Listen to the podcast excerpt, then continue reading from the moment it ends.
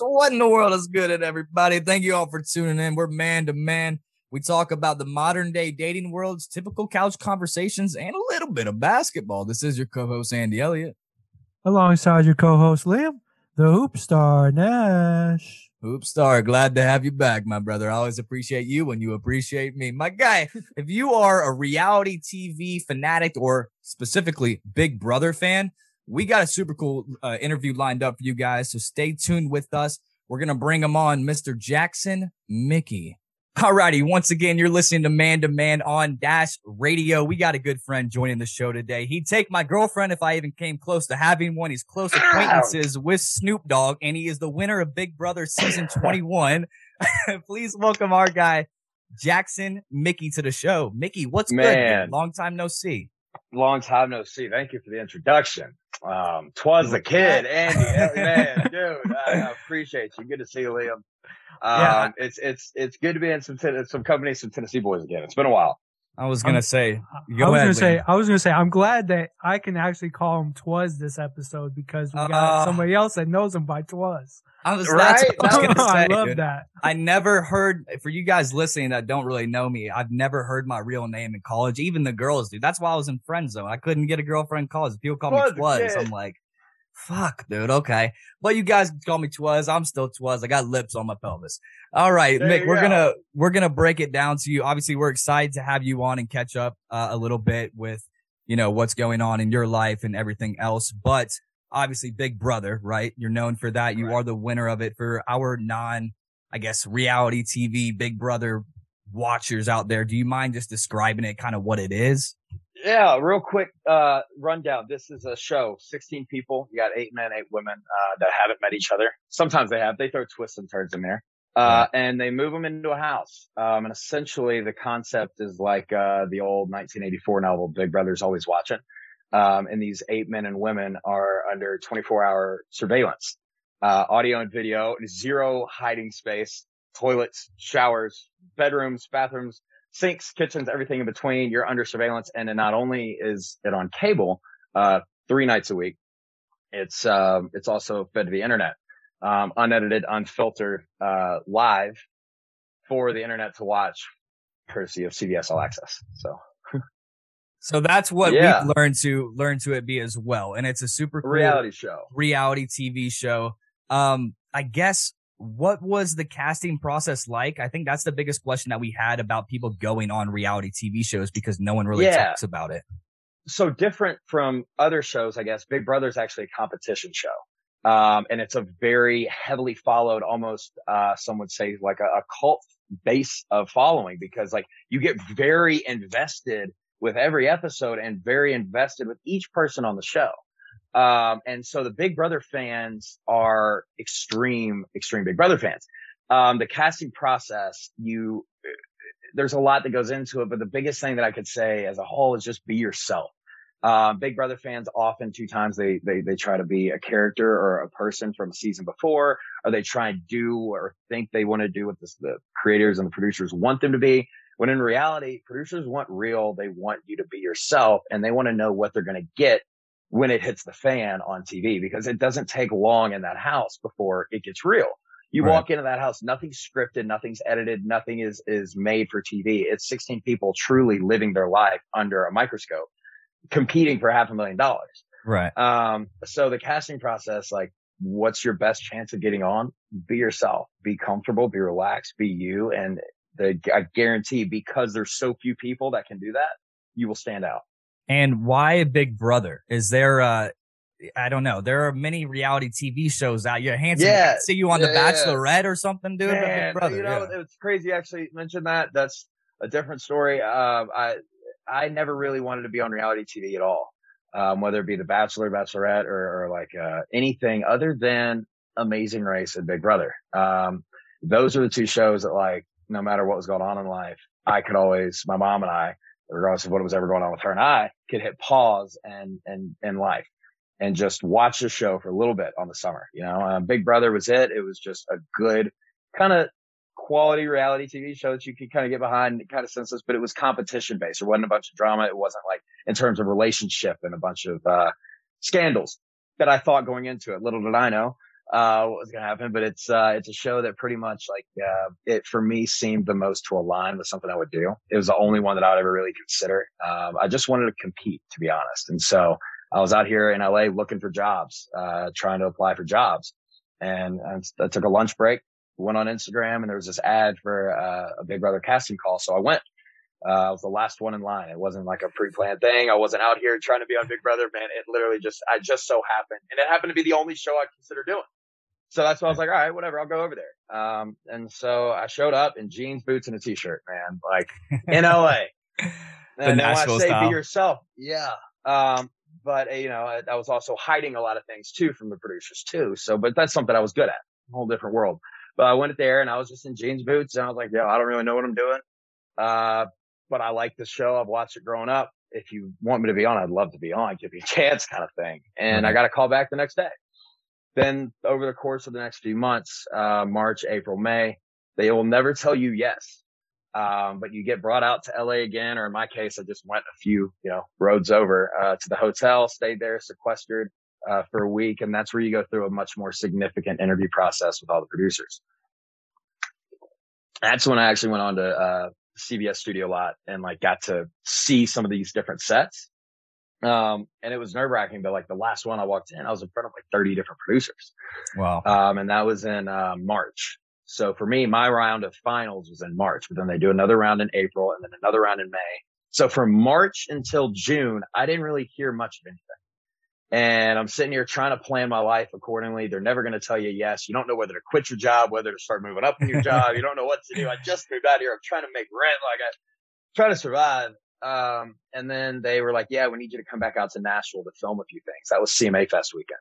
Mhm. Uh, and so that was that following Monday, uh, June 9th. And we had to film my intro, stuff like that. Houston, uh, and Amos, I was actually at Hunter Amoson's, uh, backyard. Um, but I was filming my intro in Franklin, Tennessee. Uh, we got my key revealed and then, uh, they flew me back out to LA where I was sequestered for a week. And then June 17th over the, over the, I was June 13th was my birthday. So I had my birthday that Tuesday. Happy birthday to me. I got cast on Big Brother. Yeah, I was Um, gonna say that's a nice birthday. Yeah. Yeah, and then June seventeenth uh, was moving day. So that's kind of the casting process for for Big Brother. Wow. So, so you mentioned kind of your transition to LA. Um, Yeah. I know you've been open talking about a little bit, but why did you move out to LA in the first place? Because Nashville is a place kind of where a lot of kids grow up and they kind of don't Yeah. really leave. Like I moved out for college and now I'm going to probably move back. So what Mhm. was what was that behind you moving to LA in the first place from Nashville? I grew up um, in the greater Nashville area, um, not in Franklin, um, but south of Nashville, um, in Antioch for 15, 16 years. Then moved to Franklin, um, and then once I really got into like that Franklin area and then into college, um, I just started doing things and, and living a life that like it wasn't healthy for me. Um, and by the time I was 23 and I'd skipped my college graduation to go to Miami, um, I was at a place in life where I didn't think I was going to live to see 25. And like I was in, living in Nashville, surrounding myself with things that were going to like make me ultimately spiral into like a pit that I couldn't get out of or might not wake up from. And like that's a harsh reality that I, I had to face um, through some things that just happened to me in life. And then it came to a point where I, I wasn't ready to leave Nashville. Um, I was supposed to take a year off from college. I was going to go to law school. Um, I was in college prepping for pre-law as a poli sci major. I took the LSAT. Um, and then I had some situations in life in college where I actually, you know, I had some things come up where I had to take a year off. I couldn't apply to law school. Um, everything in that situation got settled. You know, everything was good on that because I didn't do anything wrong, but I was also just, man, 23. I realized I got to get out. So I Mhm. bought a one way ticket two weeks, uh, in advance, um, on June 15th. And so February 1st, I flew out there. Um, I found a month to month apartment. I had a couple suitcases and, and my parents both, like my mom especially was like, you aren't ready for this. Like, why are you leaving now? Uh, like you're not, you have nothing in order. I have no job. I haven't applied for Right. school the next year. I have no idea what the hell I'm doing with my life. But I do know that the restaurant I was working at was a good steady flow of cash. The things I was doing and the people I was doing them with, I was almost negatively influencing myself and others around me. Um, but I was also being so heavily negatively influenced because I was so insecure by nature.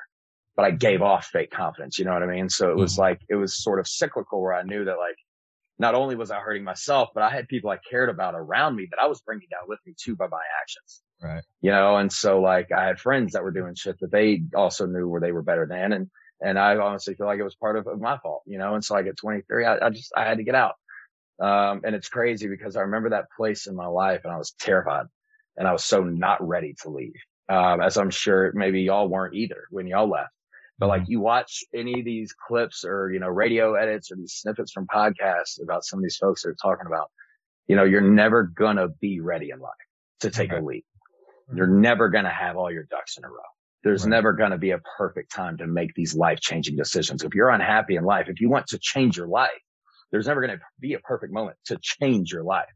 The life you're living is not the one you want and you drastically want to change it, then you have to make that decision. And It's going to be uncomfortable and it's going to be scary and you're going to have to leave a lot of people and a lot of things behind. And so I just had to buy, I had to force myself to leave because I was never going to make that change in Nashville. You know? So my biggest question though is some might say moving from Nashville to LA, what is the real big difference? You know, why LA? It seems like those, you know, maybe some of those same influences could have still be there in LA. Yeah. If not there, more. There definitely are, eh, if not more so. I was, so I was honestly, I was looking for a city. Um, and I had a buddy of mine, uh, who's a personal trainer out here. He went to uh, Ravenwood. Um, and he was, he made that leap younger than I did mm-hmm. for a healthy reason. He's just ballsy and fucking manned up and was like, yo, I'm leaving. I'm out. Me, I was nuts tucked back in the corner. I was scared. I was like, I gotta go. But this dude, yo, he, this dude, he packed up his stuff. He left high school. He's like, I'm going to be a personal trainer. I'm to be the, the best one in the world. And, mm-hmm. and like, he's out here crushing it right now. And I remember sitting there in college and I was doing my shit in the room in a fraternity house and I was looking at them who weren't, who were just in town from, from LA.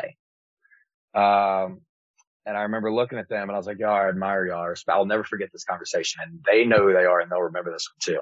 So I was sitting there chopping up my lines, doing my shit. And I was like, I expect the hell y'all for, for leaving and chasing your dreams and taking that leap because right. I wish I could. And then one day I just did. And the reason why I picked LA was one, because he was out there and he had kind of sort of over the, over the course of the next few months after college had kind of said things and like encouraged me. And I went out to visit in LA and I went to Gold's Venice and worked out a couple times. I was like, yo, this is dope. This is it. This is a cool city. So I kind of got influenced by him a little bit. Um, and there's also this girl that I was kind of talking to, but in all honesty, there it goes. Like, there it comes well, out. No, seriously, there was, there, well, that was who I originally went out there to visit. But the thing that really attracted me was Gold's Venice. And he mm. could even attest to that. Like Gold's Venice is what sold me on LA.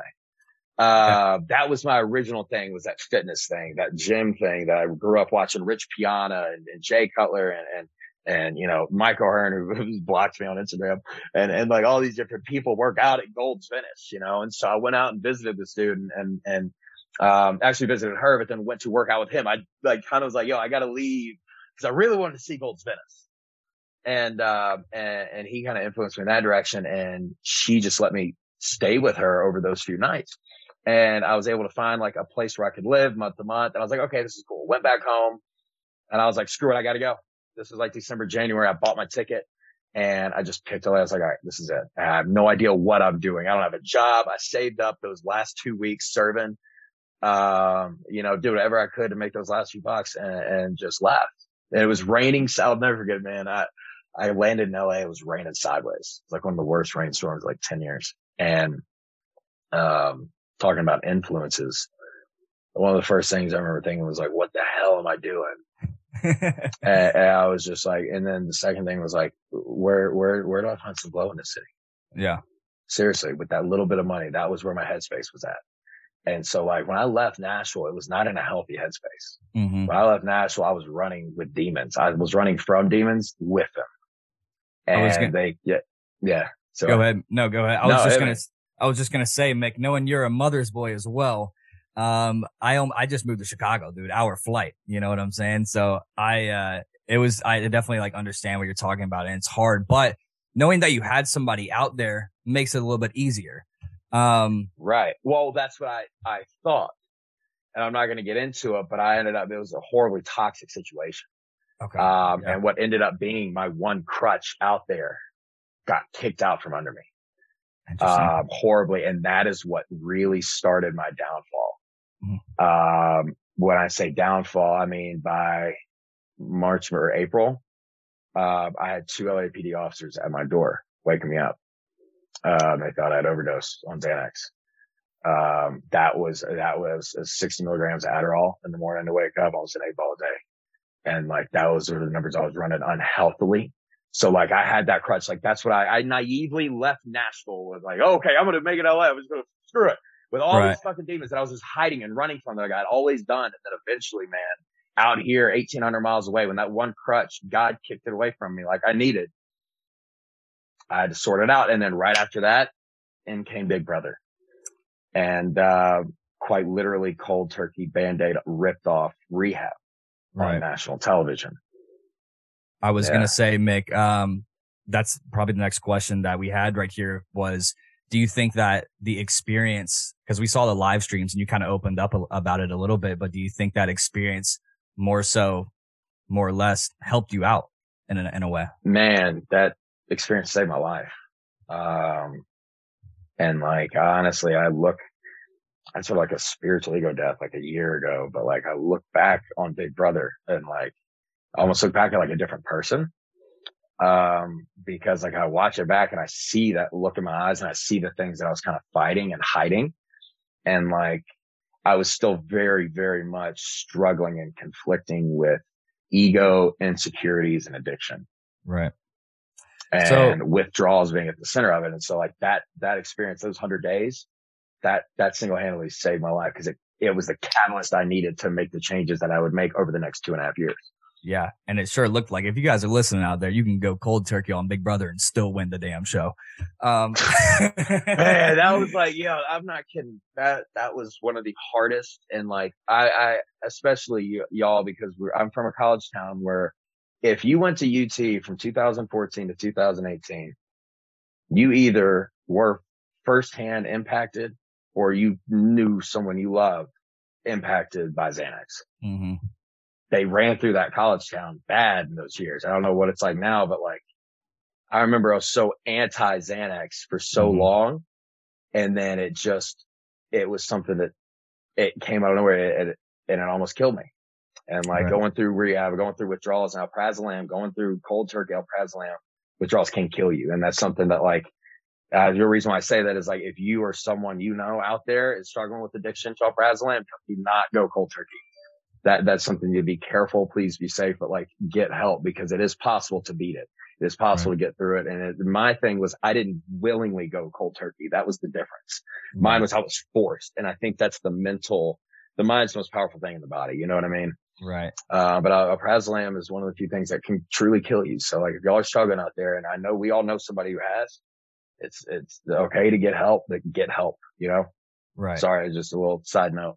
No, you're good. Mick, I think after we gotten so invested into Big Brother, we got a couple questions for you that we can't go unnoticed. Yeah. No, no, no, no, no. And it's, it's, it's nothing like you're thinking. We just want to know a couple things. Yeah. Okay.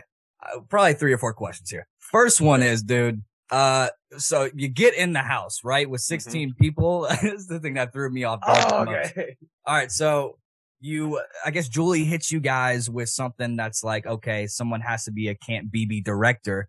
My Yeah, question to you is, uh, what did that, did you feel like what came out of that, that unprecedented like item that you would get out of that would be safe?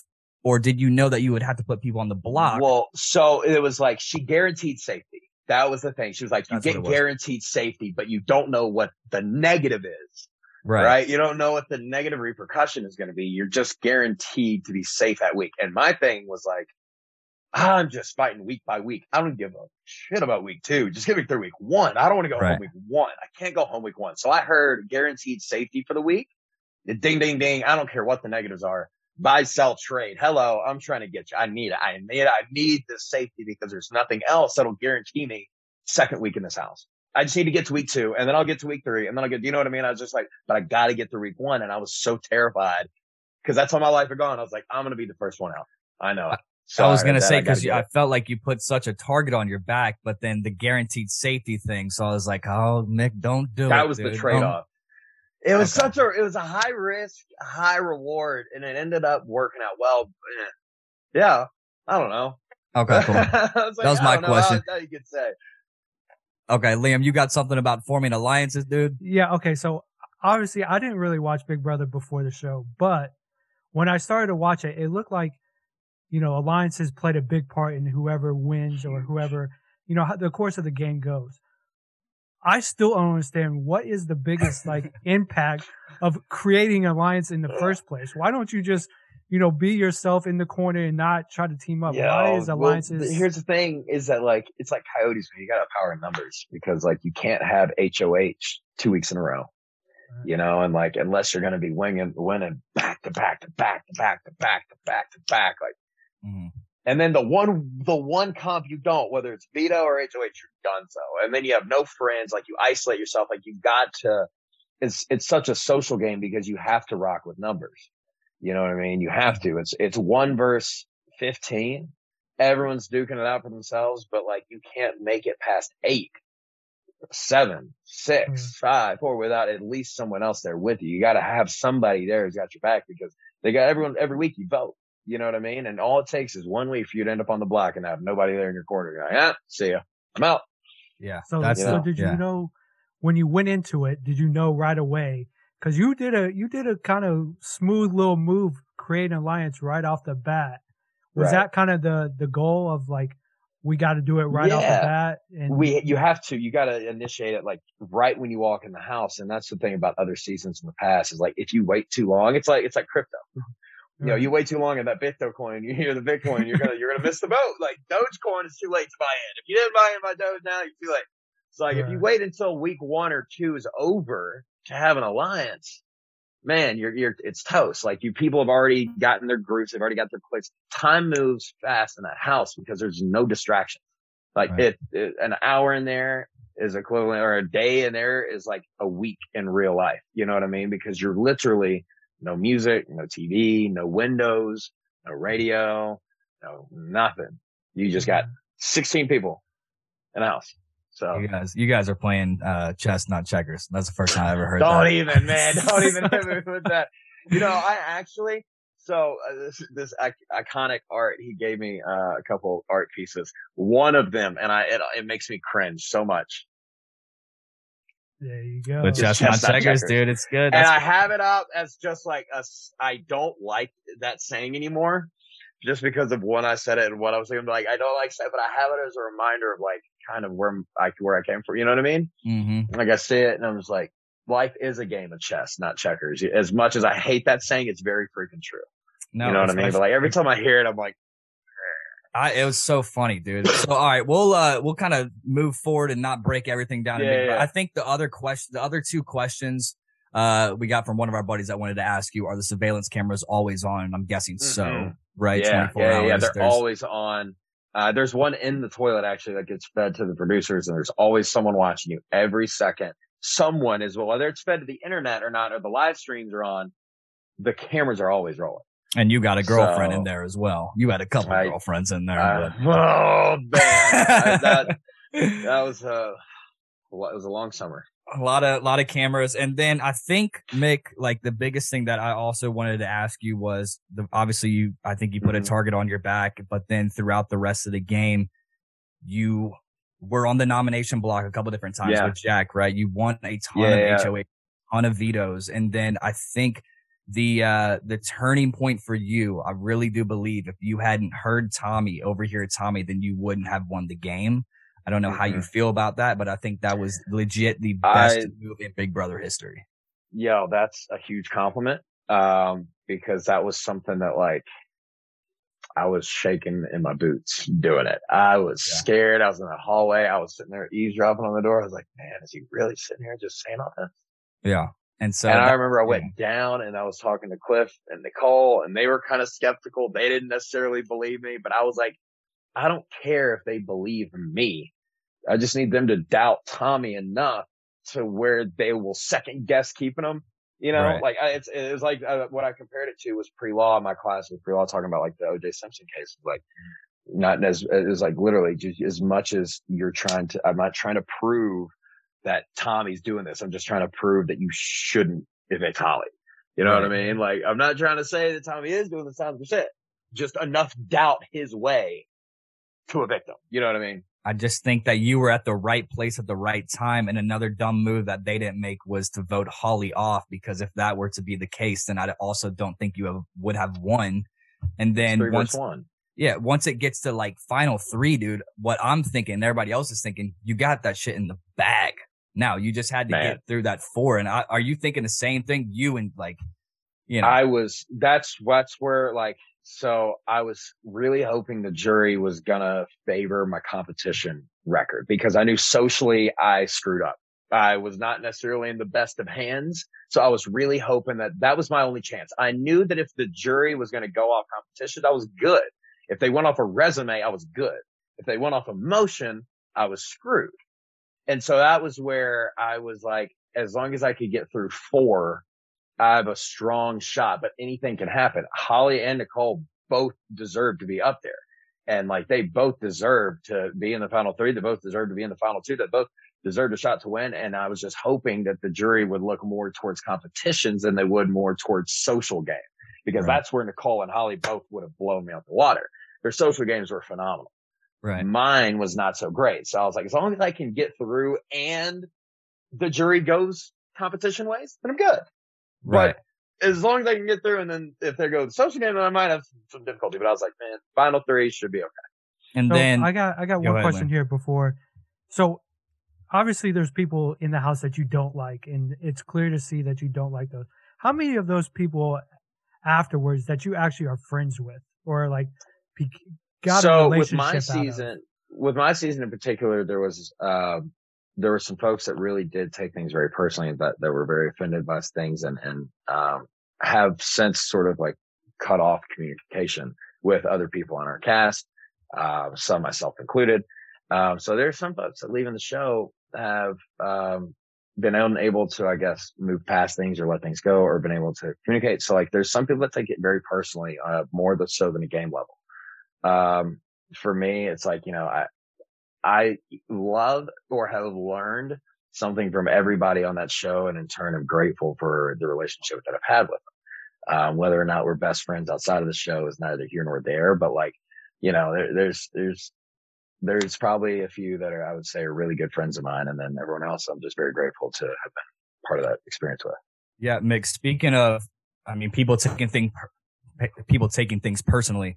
Once jury hits, I think that was something that I learned as well. I was like, okay, he wins the game, or if he wins, if he comes in last. No, it's like the Mhm. jury, and then I feel like maybe if it were someone else besides Holly up there that had sort of the same game uh, alpha dog to him, Mm-hmm. it would have been maybe a little bit harder, but still at the same time, I feel Man, like if I was up there with Cliff, if I was up there with Nicole, if I was Yeah. up there with uh, with Tommy, if I was up there with with Nick, if I was up there with Christie, if I was up there with any of those folks that I just listed, I have a strong feeling I would have lost. So, Truly. how because did if I would have been up there and the jury would have remained the same other people with Holly in there and it was anyone else I just listed, I would have lost. A Right. thousand percent I would have lost. Right. And I think it was an incredible win. But like after that, dude, I think it might have been like the saddest response I've ever seen someone winning Oh, the game. So take us through that moment of you just kind of like, I, I don't know what was going through your head. I'm just kind of curious. A lot. A lot was going through my head. Um, I, uh, I walked out of there and the only thing that was really important to me was finding my family. Um, I remember talking to Julie, uh, on stage in between commercial breaks and I was just in shock because I just been called a misogynist and a racist on national television. Um, in front of 7 million people. And that was a very, uh, swift kick in the teeth. I needed the humbling. Um, I really did. I needed to walk out of there, um, and not be loved by America. Because if I did, I, it would have gone straight to my ego and, and, and I would I would have ended up killing myself with the, the, the, the money and the drugs and the thing that I was already doing before the show just would have carried out over. And like, I needed the humbling. But there were some things that were, I guess, said and addressed to me that were inaccurate, um, and some very strong words, ac- accusation words, uh, especially racist, um, being used that I was at that point like, yo, there ain't no dollar sign in this world that's worth what I'm facing right now. Right. Like I, I was like, Julie, you all can keep the money. I never forget that. I, I was like, I remember to Jeff's interview before the season. Would you rather be loved? Would you rather win and be hated or lose and be loved? Right. And I think I said win and be hated.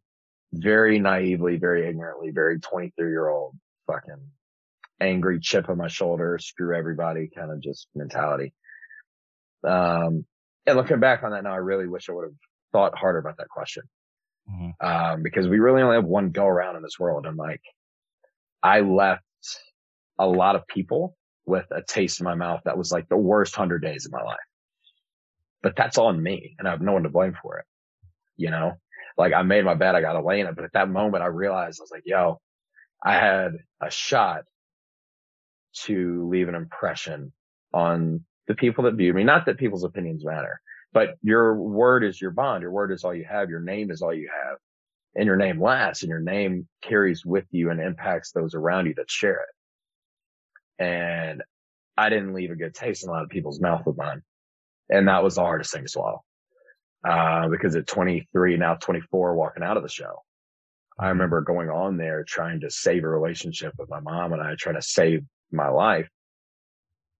Then thinking, man, I just made it a thousand times worse and I just ruined it even more because now I'm alive and I have to deal with an even worse hell than I was already in. You know? And so that was where it really could, took me like getting out of the house, still conflicted with ego, still conflicted with demons, still, they gave me a check, my Adderall and my Xanax. So that's what we were going to get into. Maybe life after Big Brother, maybe the first six months after yeah. that. Because when I saw you like that, I was like, damn, he really like might be messed up in the head with his own self. I got, I was like, yeah, it, it stuck. So what was life like after, uh, Big Brother? And then we want to obviously talk about like the positive impact that you've not yeah. only had on yourself, but thousands of other people now. Um, so for me, after Big Brother, it was very much still my biggest saying was like, I, I grew up and I was always hiding behind a mask with who I really was, but I was always fucking different. I was just different. I've always just been different, but I've never been okay with that. I've never been okay with being the only white kid growing up in Antioch. I've never been okay with being somewhere with less money going to a private school. I've never been okay with being that different kid. I've never been okay with being fat and overweight around a bunch of fit and attractive people. Like I've never been okay with that. I've always succumbed. My, my need for acceptance of my insecurities I've always won. So like that show was no different because I didn't start to learn the lessons that Big Brother had was teaching me until about a year and a half after. It took me some time because I was still that fucked up 23 year old kid that I walked in there in the house at. Now I just got a whole lot more followers, a whole lot more money, and a whole lot less of an addiction to Xanax. Mm-hmm but I still now have my fucking Xanax. They gave them to me. and my Adderall, they gave them to me. And now I'm a lot more money. They gave it to me. Right.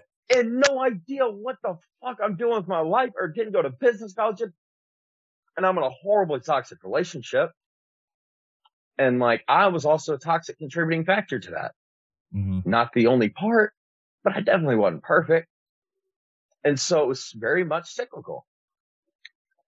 I never got addicted to Xanax again, but I did have them. And over the course of those next few months, probably I can't remember until I took my very last one, but I had a couple dozen panic attacks and anxiety attacks.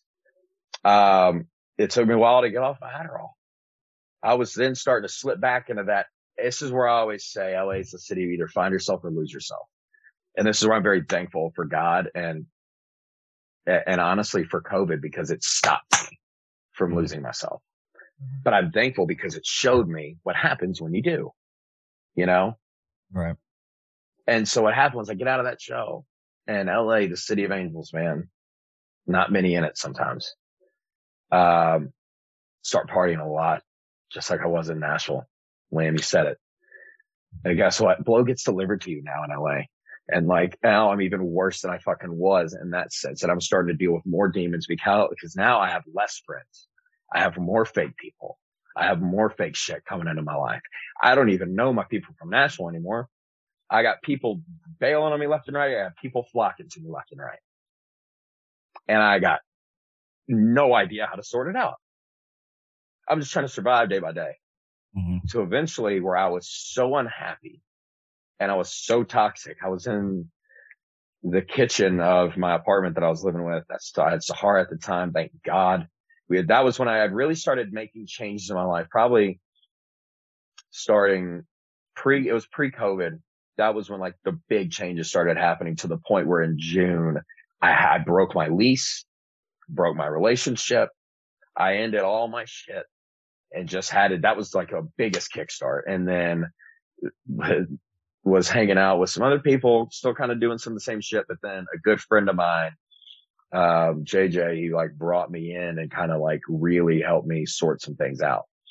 And it has been the past year of like more growth and healing and soul searching on a, on a daily basis that I could ever imagine. And what I've done was, and, and JJ kind of told me this. He's like, man, I got to protect you from you because what happened was when I broke up with my, broke up with Holly, I broke up with that, I broke out of that relationship to get into somewhere healthy. What did I do? I signed a freaking lease in Vegas. Saw that. Saw it. me, what? I'm sorry, I got 11 that I'm trying to be better and I, I get a freaking house in Vegas with Jack Matthews and Brett Robinson. I love Brett, but like at that time, I was like, uh, well, I thought that was going to be the healthy decision. And Brett's my boy, man. You know, like we're, we're still close and like, but living in Vegas. yeah, he was looking and at us, Liam. I, I know. I saw that. I saw we, that. we know we knew that happened. We just didn't know.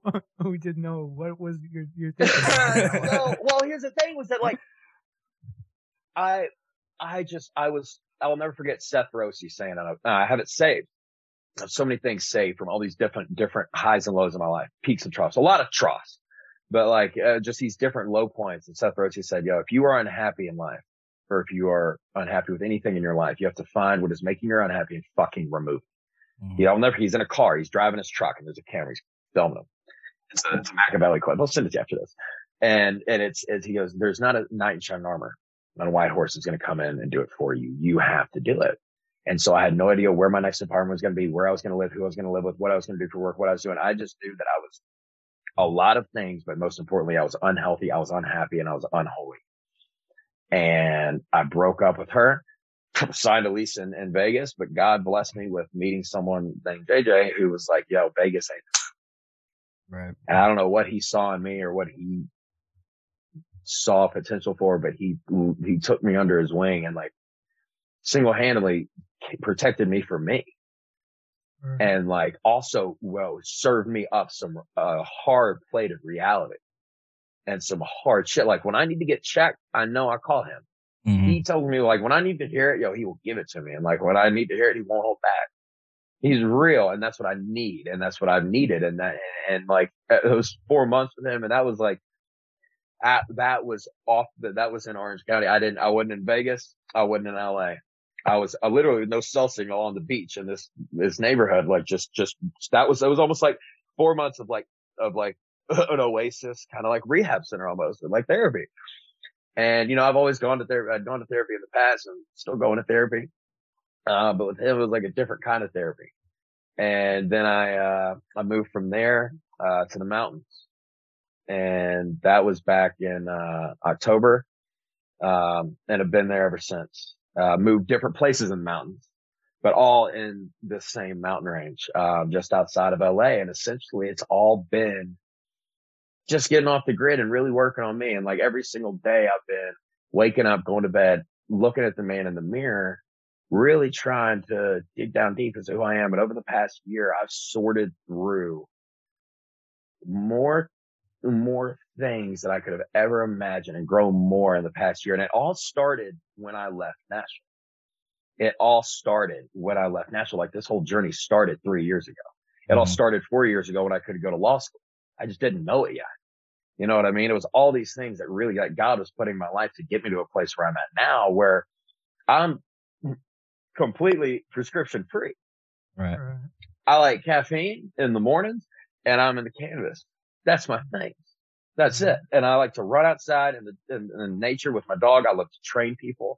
I love to work out when I could. I can't right now anymore because of my shoulder, but like I found the things that make me happy. I found my purpose for being in life. I found my drive, my why. And it's not move and blow. It's not Molly. It's not Xanax. It's not partying. It's not going out slinging my dick. It's not going out trying to be something I'm not. It's going, going out trying to be Mr. Big Bad Two Shoes fucking who thinks what? No, it's just being me finally and Right. being mm-hmm. okay with that. And finally finding that peace and comfort in myself. It's been a journey and a struggle, but finally getting there has been the most relieving thing. And it's also made a lot of folks uncomfortable. A lot of folks uncomfortable from my past, a lot of folks back home, a lot of folks from college. Man, the amount of calls that I've gotten from folks over the past, like back in like November when I kind of kicked the door in on Instagram, I was like, yo, I'm done. It's like, I'm done doing influencer shit. I'm done doing this. I'm done doing that. Man, the amount of people that were like, yo, you're losing your mind. You need to go home. You're doing this. You're doing that. I'm like, okay. Yeah. I get it. Like I understand you don't see it. You don't see me, but also y'all don't know me because Right. for 23 years, I've shown a fake me. You know what I mean? The guys in college didn't know me. They didn't know the real me. My people growing up, growing up didn't know the real me. You know what I'm saying? I've hid behind something. That was the thing that like waiting at that restaurant was every table I was someone different.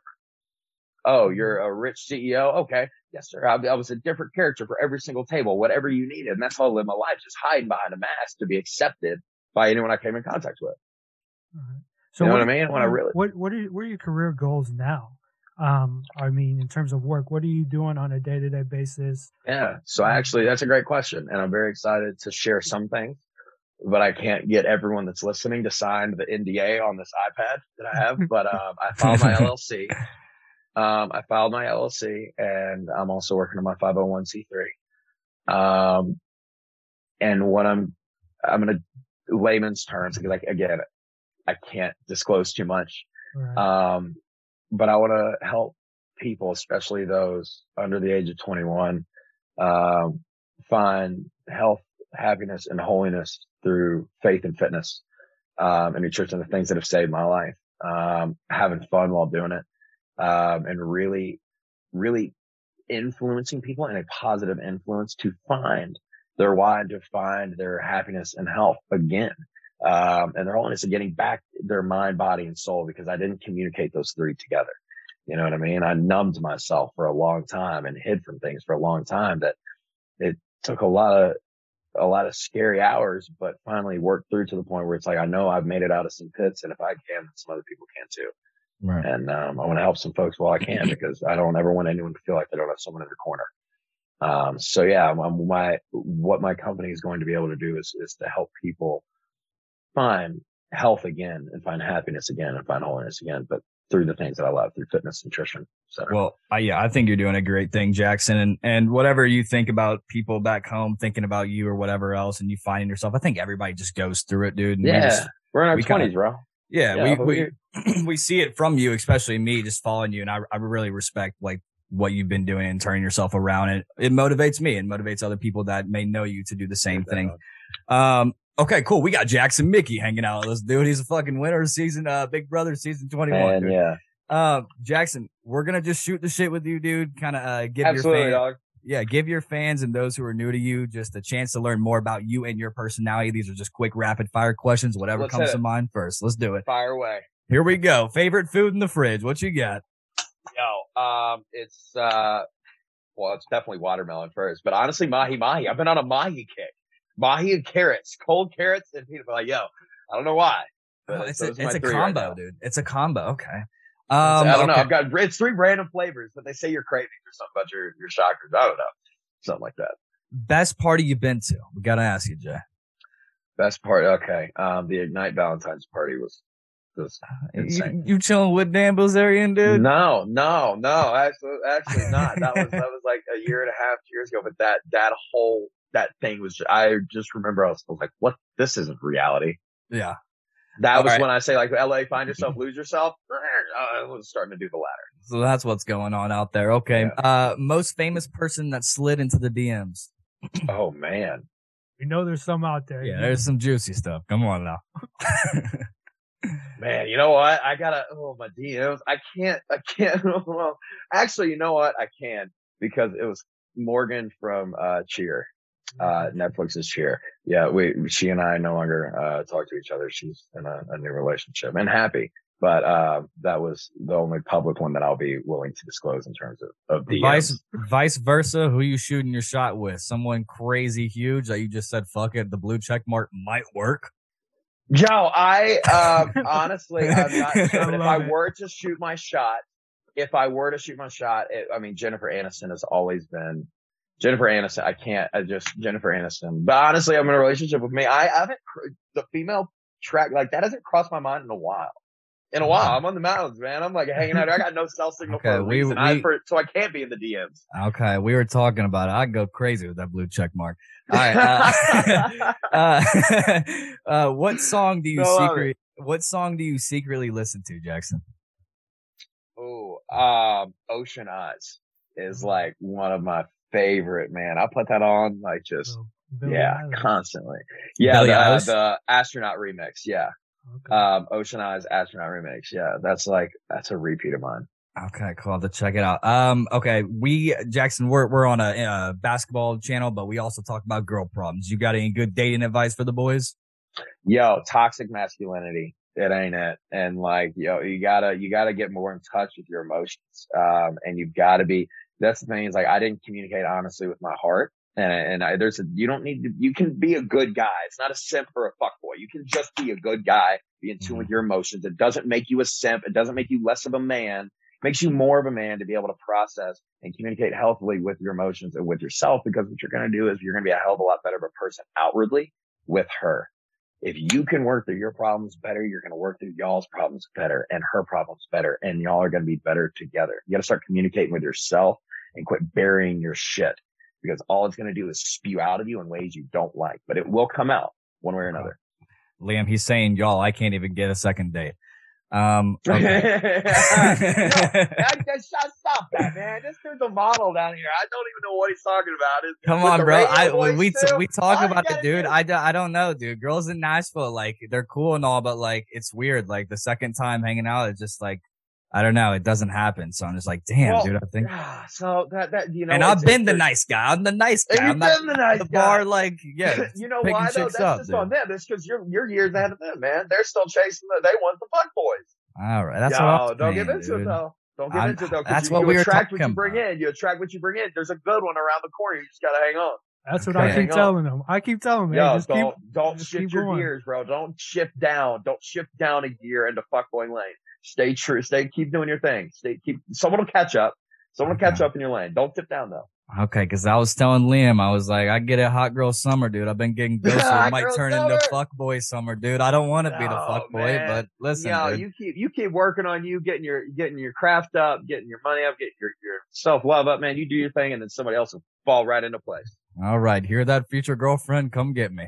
All right. Yeah. So yo, now what's gonna happen is there people are out there, yo, hey, plus what's your ring size? That's what that that's you're gonna Yeah, start yeah, getting DMs like, plus Mhm. they're gonna have you're gonna get proposed to now. Oh shoot, man. Okay, listen. How many watermelons do you think you could eat in under five minutes? Dude, I could crush an easy two. An easy, Easy- two melons. If I could cut and cube first, an easy two. Jesus, dude. Easy. All right, get it, get him into Dude, watermelon. like, we were I talking could- about it, dude. We were like, why watermelons? And Liam goes, You know what? They're fucking delicious. And I was like, yeah, they You know are pretty good. You know what's been my thing though recently, fruit wise? I know you kind of mentioned this. This is what I should have said. This is what I should have said in my answer, but if I've had more time to think. Mango. Mango. Mango. Mango is fire. Yeah, yeah, yeah. I have, okay, but here's the thing is that I've got to go pre-cut because you have to be able to inspect the mango first because there's nothing, there's a very drastic scale in America in the States for, for good mango. You either get really good mango or really bad mango. I've noticed And, that. like, yeah. You've got to get the pre-cuts you can see first because like you're either going to get something that's like a, a bland hockey puck, like you're literally crunching on it, or it's going to be the most like delicious. Uh, Ma- good mango is Jackson can't pick out a good mango, so he gotta get. It. He can't pick out a good man. Love it. All right, fucking No, A. I just don't feel like cutting it. I don't know. I just, yeah. I just have you- bad luck with mangoes. Jackson, I don't know if you're a Pisces or not. I am, but I can. I'm a Gemini, and I don't really know what all that means, but I get a bad look when I say that. So, so Fuck it, dude. I like Gemini's. Would you take fifty million dollars and never fall in love again, or find the love of your life tomorrow and live happily ever after? I take I take the love, honestly. Hmm. Yeah, I'm with yeah. you on Honestly. I'm I'm Yeah, good on Liam's- money, man. Yeah, Liam's Liam's with you on that one. I'm Why good. don't you take Honestly, like- fifty mil. I'll be honest, man. Like I, I my my my eyes and my my the lenses I'm seeing through now. Like I care more about the paycheck that isn't a dollar sign. Okay. You know what I mean? Those are the ones that we get to take with us. You know, those those are lasting memories, those good relationships, like those bonds. Those are the things that like a USD or a Bitcoin can't buy us. And like all this shit, like we we ain't taking this. So like fifty million uh, and the five hundred thousand, all that shit that I used to want in the past, man. I'm good. I'll take the. Okay. All right, we got a couple more for you, Mick. If uh if you had the world's attention for thirty seconds, what would you say? man, God's coming. Okay. Seriously. Okay. And we need to start living for faith. Um, for far too long, we live with egos and drive with, with something that's like, that, that isn't healthy. And like, we got to realize there's, there's a lot of humans in this world that we're all people. We need to look around and be more connected with each other because we're all going to the same place one day. Um, and we're all like, we're all, we're all really here to serve each other and to serve God and to work with each other, regardless of our sexual orientation, our genders, our race, our age, doesn't matter. We're all just children of God, just working together through one thing, trying to get through life. We need more Jackson Michies in the world. All right, we got two more for be you. better. We got two more for you, Michie. These are basketball questions. LeBron or Oh, I don't, I don't, oh, okay, okay, okay. I can do these. yeah. yeah. LeBron or MJ? MJ. MJ. Okay, cool. Did you watch the documentary? I haven't yet. It's, Oh, oh, that's dude. what I wanted, that's what I wanted to watch. I, I have had it queued and I just recently moved not too long ago, a couple months ago, and it, all my Netflix shit got lost. I've not seen that Jordan documentary. I I've love it though. You're still saying. MJ though. I love it, dude. Because we we thought LeBron for a second, but after that doc, it was like, nah, dude, it's MJ for sure. Like hands Really? down. Yeah, for sure. Really? Yeah. See, my thing is like, I just, I don't know. I just remember watching him like, and, and like watching his old tapes growing up and like, and then seeing LeBron coming up. It just felt, I don't know. I just like the old school more than the new age kind of like, Yeah. then I got also, I rocked with Kobe hard, man. I was a Kobe fan growing up my whole life. Yeah. R.I.P. He's, RIP. he's, he's a legend. All right, we got last one for you, Mick. Best NBA show out there, NBA The Jump, inside the NBA, or our show, Man to Man. I was about to say, I was like, yo, man to man, yo, anybody needs some basketball stuff. You gotta get it cracking. And the best two hosts in the game. That's the most important part. So. Let's go. You've been a great guest for us, Michie. Uh, it's been a pleasure chatting with you. Thanks for hanging out and taking time. We know you're on a busy regiment there. For those wanting to keep up with you, where you at?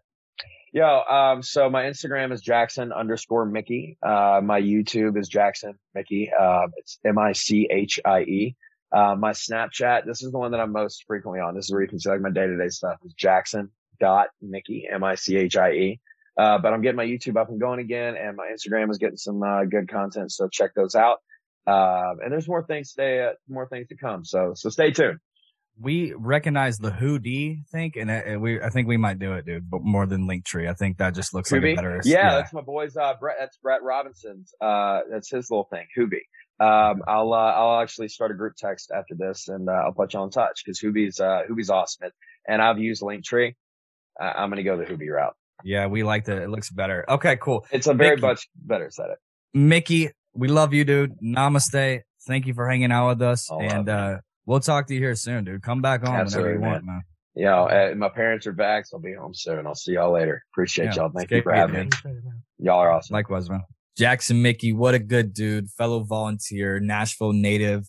He's kicking it now, Liam. We're just glad to hear a guy like that who's, you know, in our age range and kind of figuring themselves out. Everybody goes through it, man, but good for him. You always love to see it. Uh, we'll hopefully talk to Jackson again soon, dude. Maybe We're we can gonna go have to go out. out there. We gotta have to go out to Cali, man. He offered it after off air. He said, if you guys want to come kick it, we'll come. Jackson, we'll come kick it, dude. Don't worry about that part. But with that, guys, this week's episode is a wrap. Thank you guys for tuning in with us. Again, check us out on all social media at Man to Man Podcast. I'm a namaste. I'm out of here. Namaste to you guys. Namaste. Namaste. Sheesh. Only in the It ain't about nothing. I'm straight hustling.